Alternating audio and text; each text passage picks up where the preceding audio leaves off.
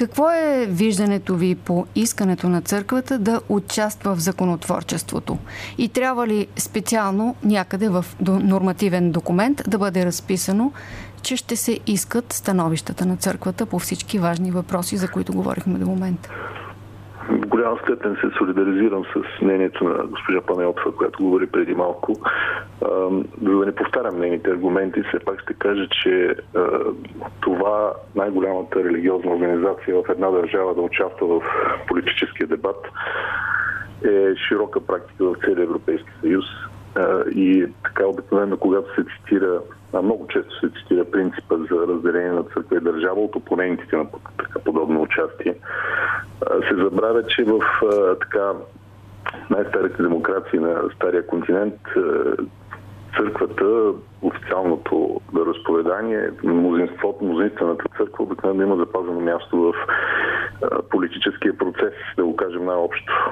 Това може да има най-различно изражение от едно твърдо участие, каквото е, например, в Великобритания, където двадесет и шест епископа на Англиканската църква имат запазени места в горната камара на британския парламент, камарата на лордовете, до една Франция, която, както знаем, че е цитадела на принципа на секуларизма, лаиците, както те го наричат, на стрикното разделение на църква и държава. В същото време последният, предпоследният президент Никола Саркози към края на мандата си започна да говори открито за по-широко участие на църковните институции в политическия дискурс, политическия дебат в страната, и дори беше поставил въпроса за а, държавно финансиране, субсидиране на официално регистрираните вероизповедания във Франция. Нещо, което цитаделата на секуларизма във Франция, след като започна да говори за това, означава, че това са едни важни процеси. Нека не забравяме, че в, на ниво Европейски съюз има постоянно присъствие на православните църкви а, на официално ниво. Има а, комисии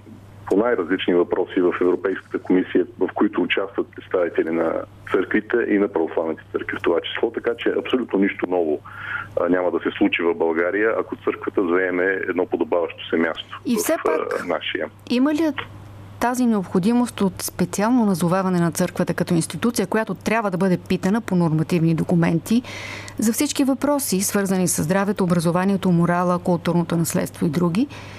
Или това просто може да стане при едно добро желание, без специалното упоменаване в документи? При всички положения аз бих заложил на доброто желание.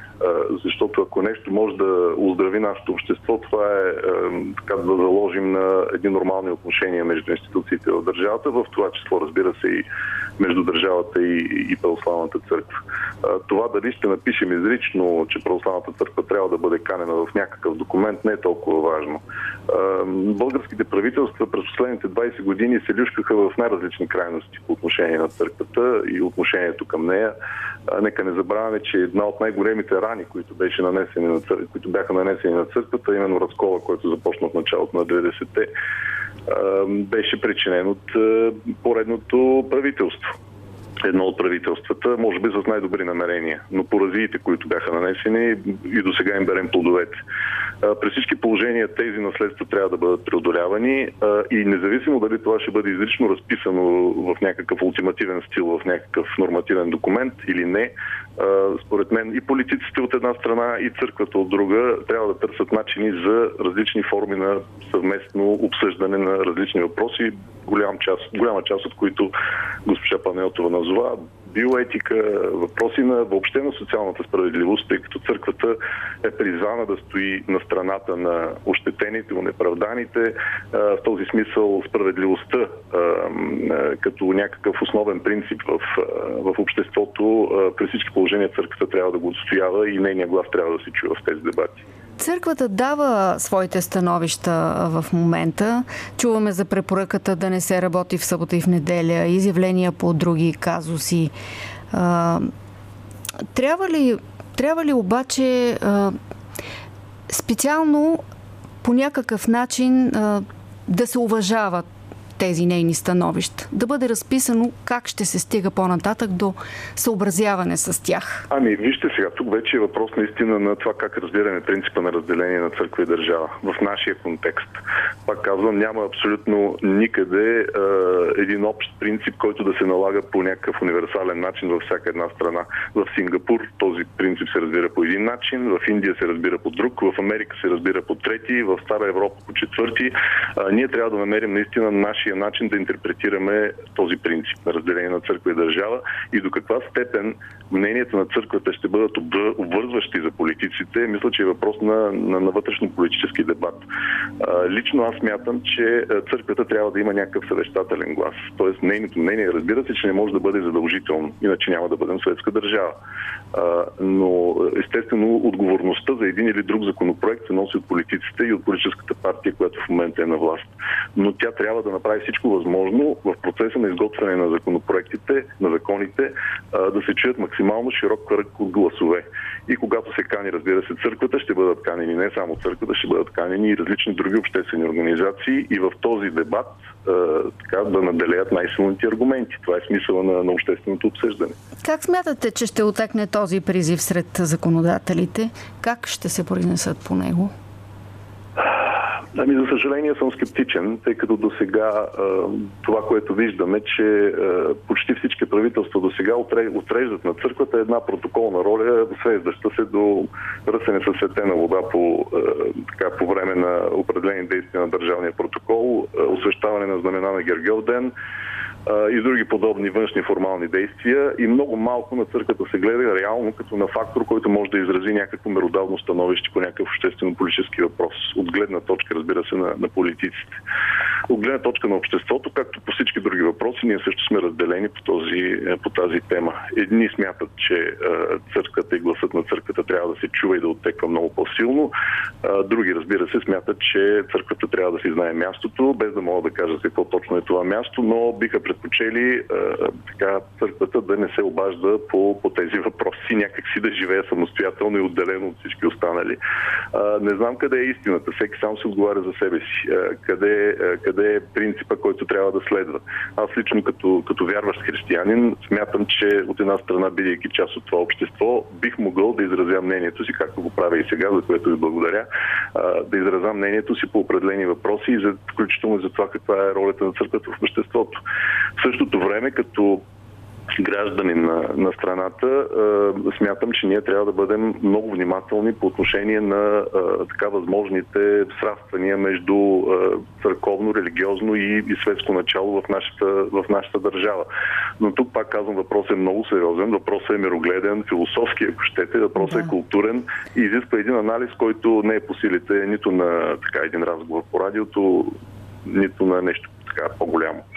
И все пак а, бих искала да ви попитам за това, кои са конкретните теми и законопроекти в момента, по които църквата наистина може да вземе едно сериозно отношение и да законодателите да се съобразят с нейното становище. Еми, при всички положения има широк кръг от, как да кажа, технически ориентирани, прагматични законопроекти. Ако има законопроект за, де да знам, за млечния борт или за пчеларството, може би наистина няма смисъл църквата да участва в подобни а, дискусии, а, но и по един много широк кръг въпроси, ако щете, като се започне от наказателен кодекс, трудово законодателство, а, може би не толкова в административното право, но защо не, ако има някакви неща, които касаят въобще облика на държавната администрация и начина, по който тя работи, нищо лошо няма църквата също да изкаже някакво мнение за това как да бъде по-справедливо устроена една, една администрация.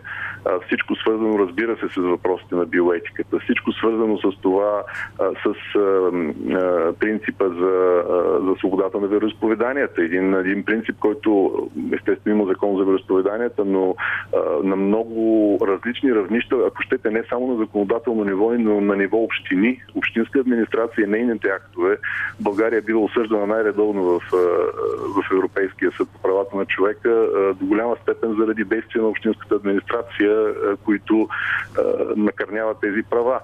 Така че църквата може да има мнение и на такива равнища и, до, и даже може би много по-интересно и плодотворно би било едно сътрудничество на общинско ниво, отколкото на, само на държавно.